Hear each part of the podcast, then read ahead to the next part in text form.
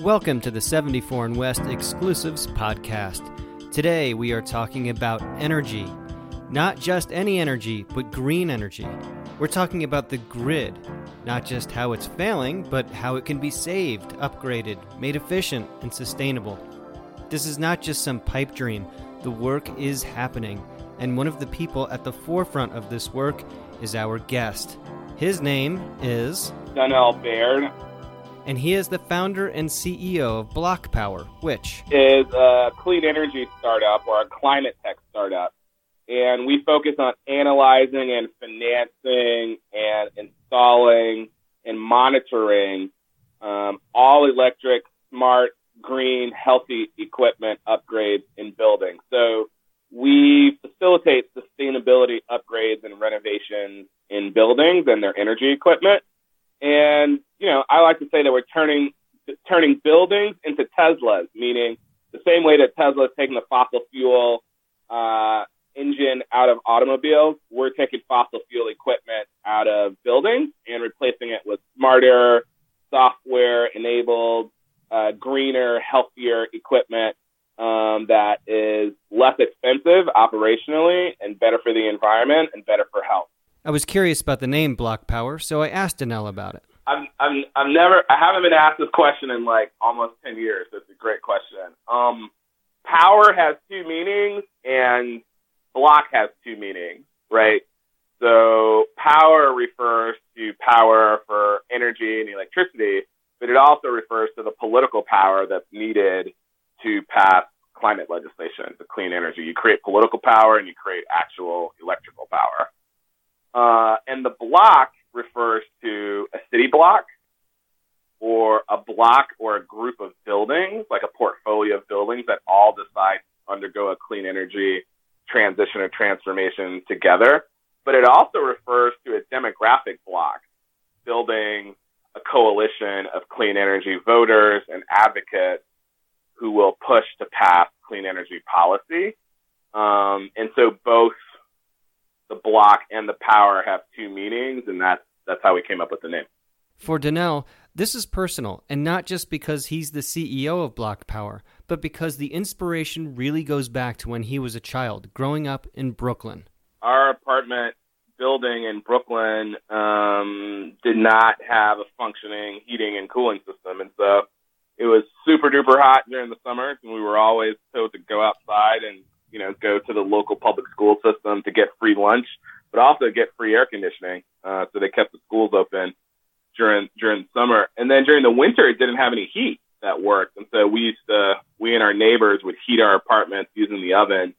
Uh, we would turn on the oven and open up the oven door and crack a window to release the carbon monoxide because we just didn't have a functioning heating and cooling system in our building. And that, you know, that's the way it was for us and for all of our neighbors. I mean, it was, it was a while before I realized that that wasn't how normal people heated their buildings during the winter from the oven because that's what me and all my friends and neighbors did. Um, and so for me, pretty early on, you started to realize the inefficiencies of energy uh, in a home and how uncomfortable it can make you um, if if it wasn't quite right, and how unhealthy it could be. Um, and as I got older and became an adult and went to college, I started to see well, it wasn't just my family; it was all of our neighbors. In, in cities across America, there was an energy inequality, and that's key inequality. Because what Donnell is working on is not just environmental, but it's an issue that has to do with equity. Yeah, it's all about equity. Um, it's all about equity, and it's all about unequal access to technology. In this case, heating and cooling infrastructure and energy infrastructure in buildings um, which buildings have it, which buildings don't, which buildings are able to access capital to to, to purchase technology and, and maintenance and sustainability assessments and sustainability services. Um, it's about equity, but I also think it's about self-preservation because we want to make sure that everyone has access to great, affordable solar and renewable electricity and great energy systems for their buildings that are healthy and green, we need that to create jobs. We need that to create social equity, but we also need that we need to spread the benefits of clean energy infrastructure across America so that we have a broad, multiracial, diverse, multi-class constituency that's enjoying the benefits of clean energy in America and therefore are willing to support it politically. And see, politics and policy has so much to do with this issue. After college, Donnell worked in the Brownsville neighborhood of Brooklyn as a community organizer, and he got to see how the city and state were spending money in that area. We did a policy analysis of where all of the tax dollars in the neighborhood were going. You know, Brownsville is one of the poorest neighborhoods in New York, and Mike Tyson grew up there. I mean, he's emblematic of just brutal, brutal neighborhood. At the time, the neighborhood did not have uh, a public high school that was available to the kids in the neighborhood, so they all had to leave and go to other neighborhoods. There was no high school in this neighborhood. However, there was a juvenile detention facility, and so if you're like a five or six year old kid growing up in this neighborhood, going to elementary school, the the government, uh, the, you know, the city and state government didn't expect you to go to high school and finish, right? They expected you to go to the juvenile detention facility. That was the clear message. This sounds sociological, but what it also comes down to is investments. What was interesting to us is how many millions of dollars were being invested and spent and budgeted according to producing these kinds of outcomes. And so when I was starting out as a community organizer, I didn't understand that it costs millions and millions of dollars to incarcerate people or to I'm going to use the term over police, which may be uh, a little bit controversial. Um, but what, what what what I mean is what I mean by it is simply if you're sending a bunch of people to jail for small amounts of marijuana on their person, we've all in a bipartisan way decided that that's not good public policy, and we're we're all rolling back laws to send people to jail for having small amounts of marijuana on their person. So if you're spending a bunch of money on, you know, sending people to jail because they have a little bit of marijuana and um you're spending so much money that you have to build a jail in the neighborhood to contain everyone and you're not spending money on schools or job training or small business development or providing uh, you know angel investment checks to local entrepreneurs these are policy choices about where we're choosing to invest our money to create the kinds of outcomes uh, in the future that, that we want to optimize for. As Donnell says, you could kind of see, well, oh, this neighborhood is almost structurally designed to invest and produce negative outcomes for people. And if we want to fix it, we have to redesign the way we're making investment. Fast forward to today, and BlocPower is doing exactly that. In fact, one of the current projects, Donnell explains. We're working with the school system right now in Jersey City.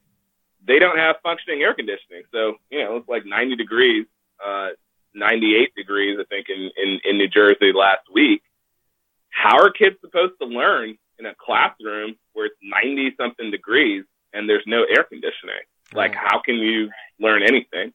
And this is 2021 in America. But it's not necessarily the future of America. This unequal distribution of energy is something that's solvable, and we got to make sure that it's solvable in a in a in a, in a way that uh, is good for the environment and, and and helps reduce greenhouse gas emissions. Something like that is going to need mass appeal, but Donnell already sees that happening. Yeah, that's right. The Ford F one fifty is the is the greatest selling vehicle in America, and Ford just came out with an all electric F one fifty, right?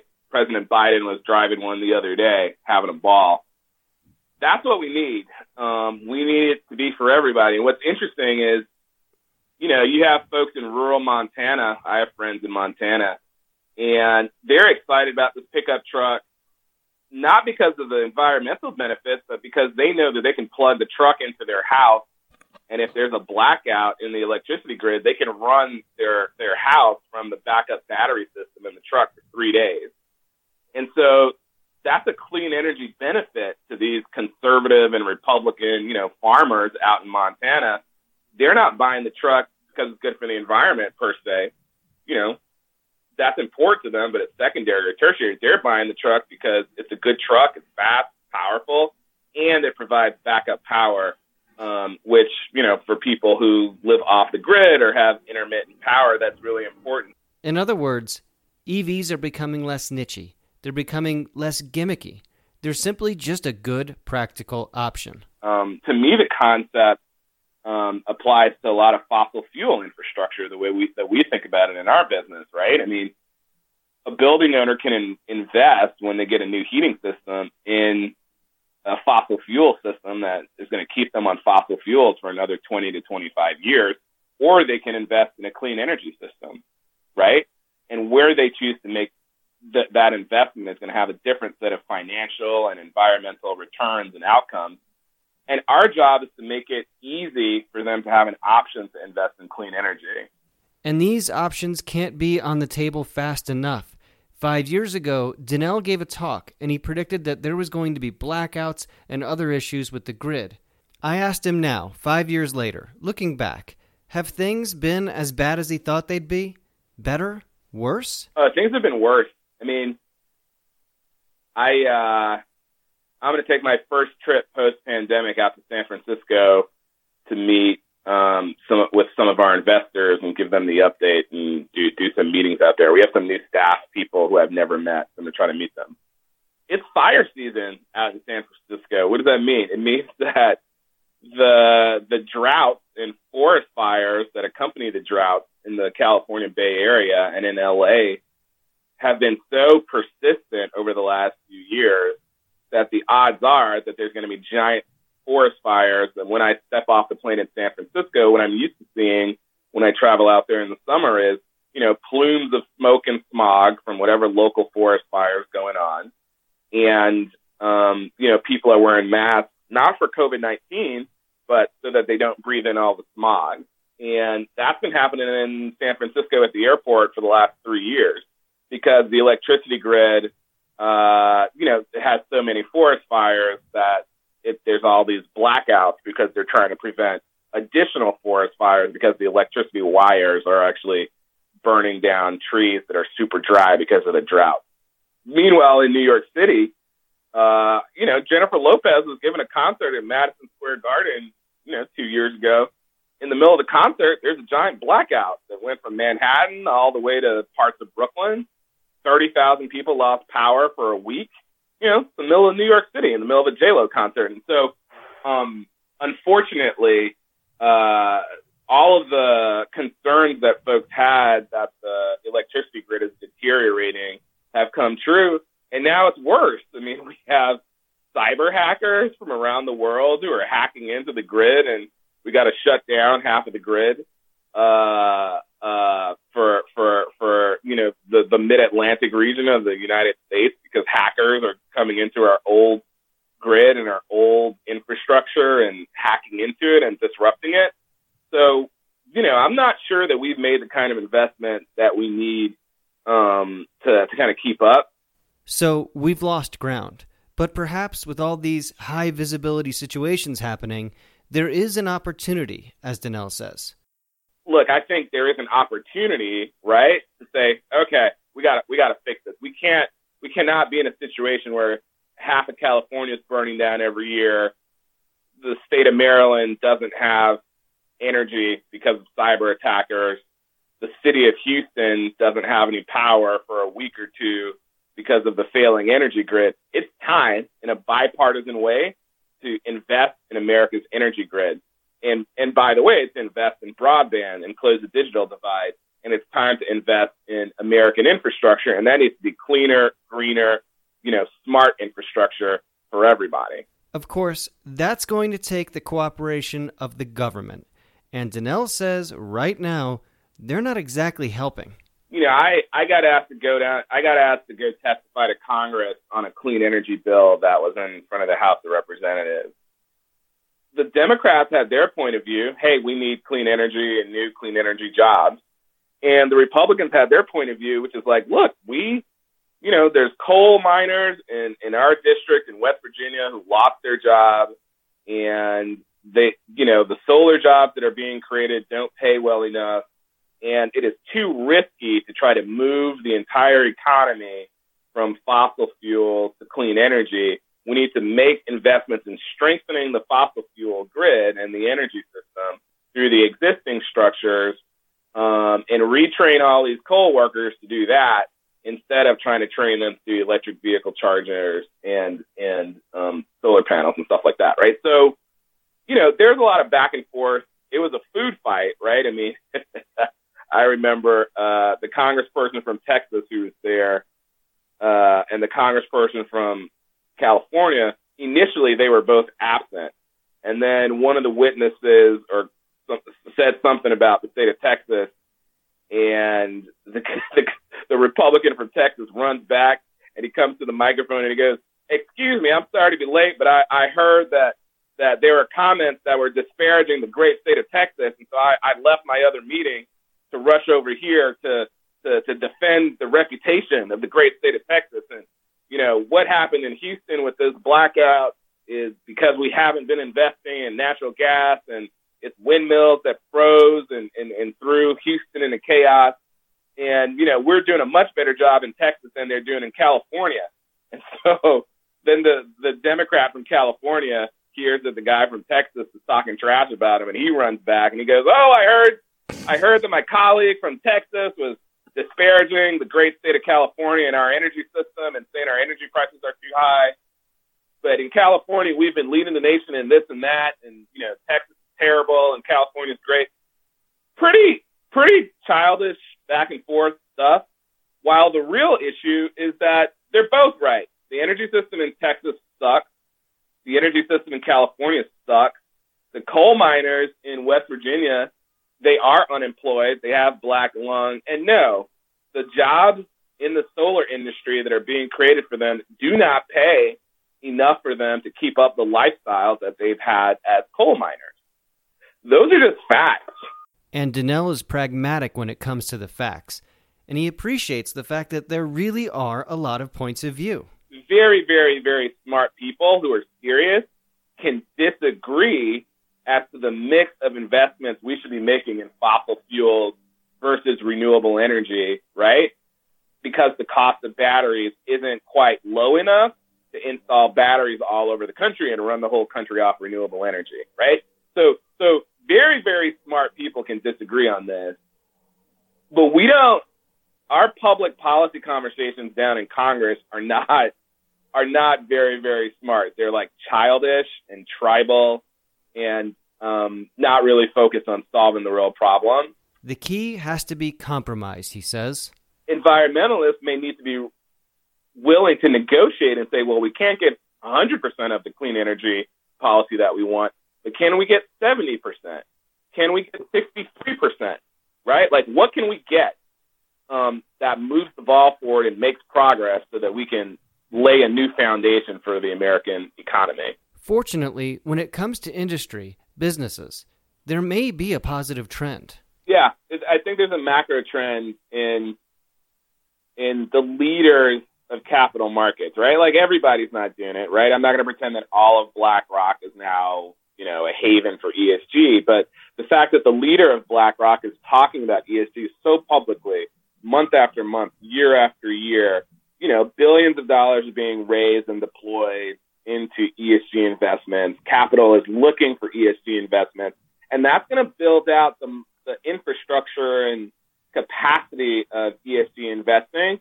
And I do think that it's it's a it's a new form of capitalism that we're going to move away from this like shareholder primacy nonsense that they invented in the 70s and move back to a more like ethical and comprehensive uh, form of capitalism that really incorporates ESG principles. And I, I, I do believe that. I think there's a generational shift here. I think as as capital is becomes more and more controlled by millennials and Gen, Gen Generation X. Um, that we have a different set of investment principles that include ESG as a baseline, and I do expect over time that shift is real and structural. I think the question is on climate, do we have enough time? And as Donnell indicated, there's a real intersection between the issue of the environment and the issue of equity. Yeah, I think that I think that investors are interested in a genuine way, or mm, many investors, not all of them, but some, uh, uh, uh, uh you know, some segment of investors are interested in investing in diverse businesses, and then um, there are people who want to invest in more environmentally sustainable businesses. And of course, they want to invest in profitable businesses. On the environment side, these businesses are outperforming. I mean, people have lost a lot of money in oil and gas investments over the last five years. Um, and so for a while, you know, Trump was trying to prop things up or whatever, but now the asset class, you know, they're just losing money investing in oil and gas. So people are moving to renewable energy.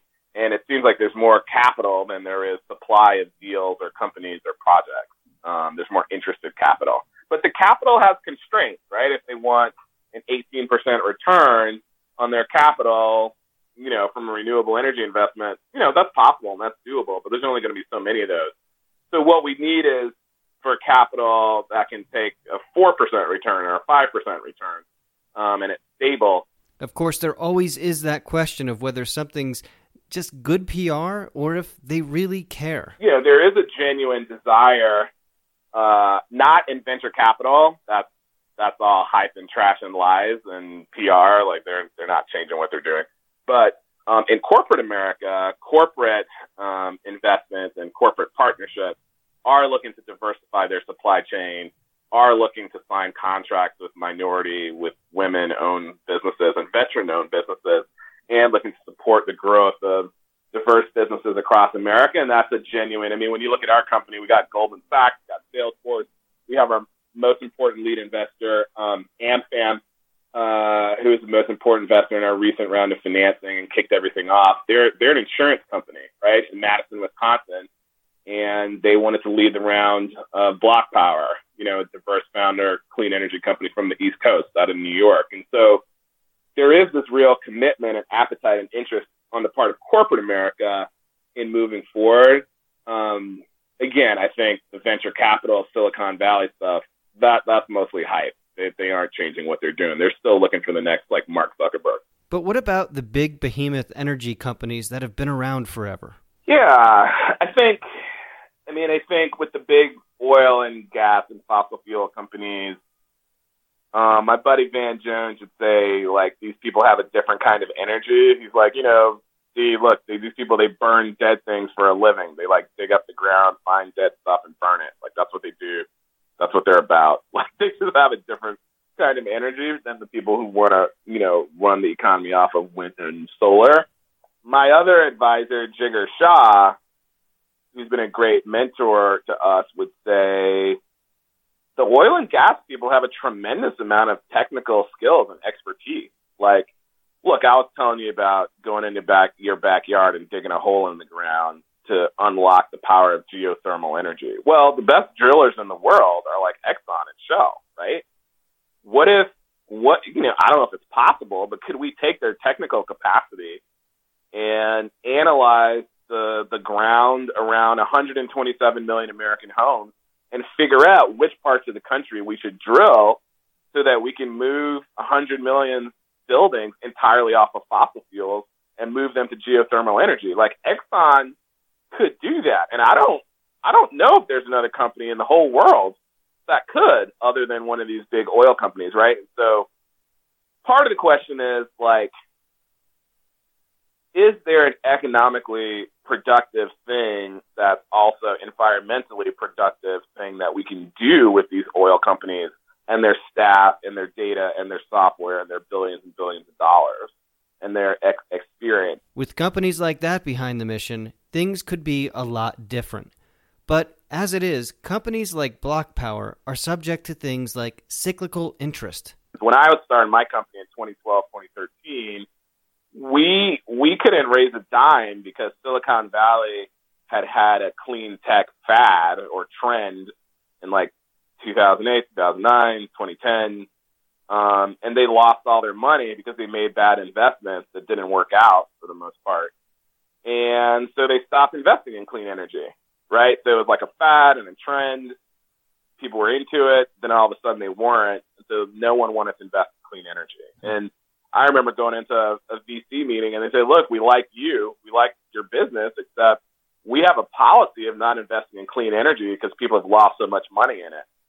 So my concern is you don't want clean energy investments to be this kind of cyclical, up and down, you know, unreliable investment class. You want it to be like I said. You want it to be like the mortgage industry, like or or you described the vice industry. Stable returns, even in an economic crisis, you're going to make money from your clean energy investments. Like that's where we need things be. And so it's great to see people who are kind of hopping on the bandwagon because the more brilliant people that we have thinking about clean energy in a serious way, the better. But it, we we want it to be serious, right? We need like serious people with serious thoughts and serious solutions and serious capital and serious commitment because we've got serious problems. Our guest today has been Donnell Baird, CEO of BlocPower. Thank you, Donnell, and thank you for listening. Don't forget to rate and review if you haven't already. There's more episodes, of course. You can find them wherever you get your podcasts, as well as 74andwest.com. That's 74andwest.com, where you can also learn about the bespoke client and employee intelligence services that 74 and West provides. Until next time, be well.